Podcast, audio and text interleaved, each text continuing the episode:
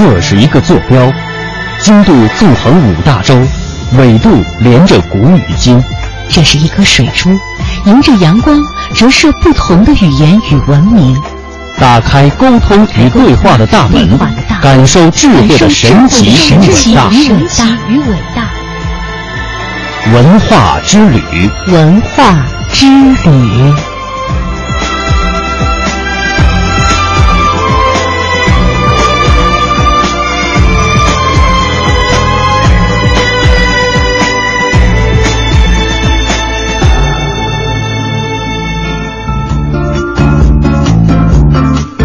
探寻文化渊源，感受文化魅力。听众朋友，大家好，这里是中央人民广播电台香港之声数码广播三十二台的文化之旅，我是李英。各位好，我是舒涵。在今天文化之旅的一开始呢，我们首先要向大家介绍一个重要的文化事件。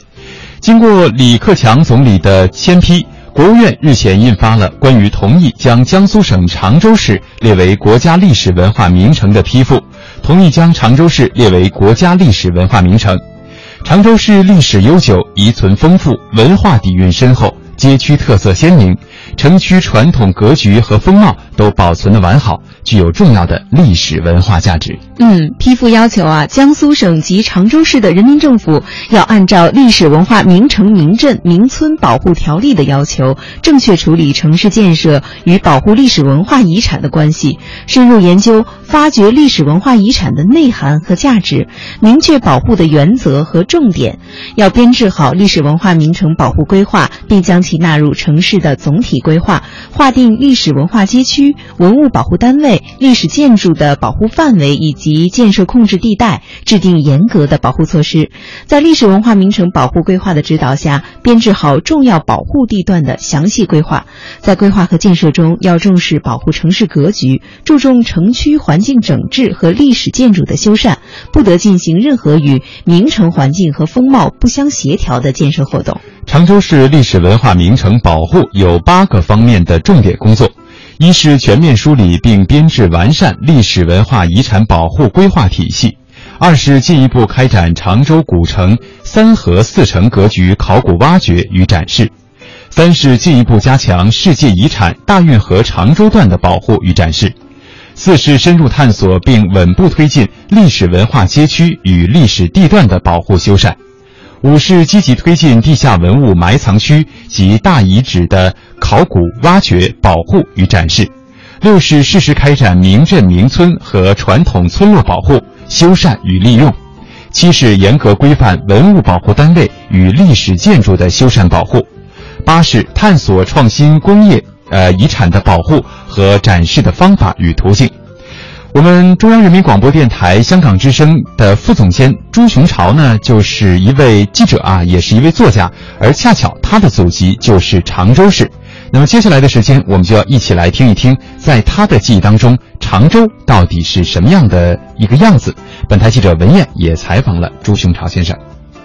朱先生，在您的记忆当中，常州是什么样子的？两个词汇：文化发达，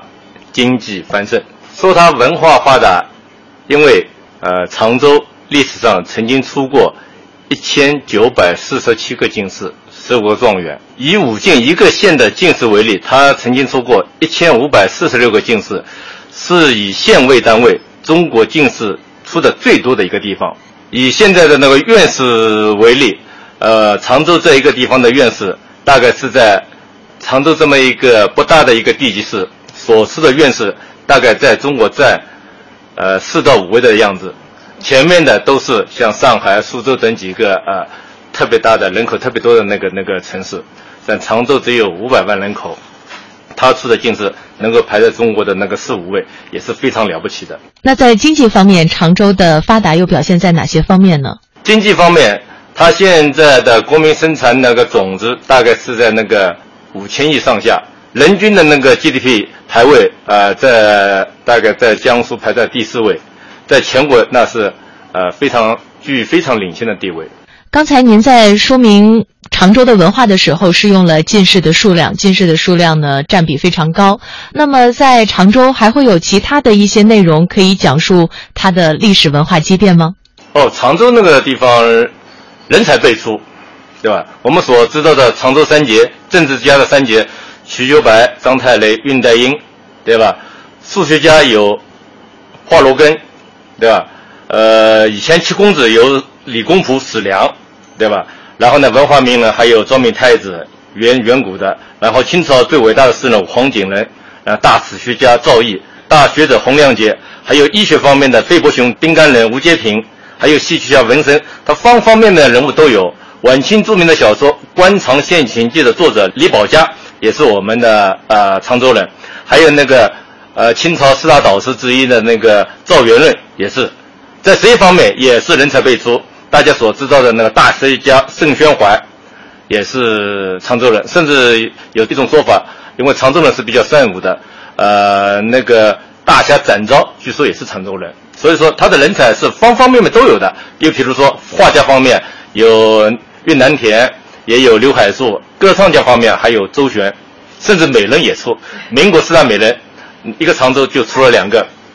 周璇跟陆小曼。通过您刚才的介绍，让我们感觉到常州在各方面都非常的出人才，包括美女啊。那是不是常州独特的文化氛围，所以才造就了这么多的人才？因为常州嘛，地处江南，江南到了应该说是到了唐以后就已经开始蛮兴盛了。常州在唐朝的时候就已经成为中国的十望，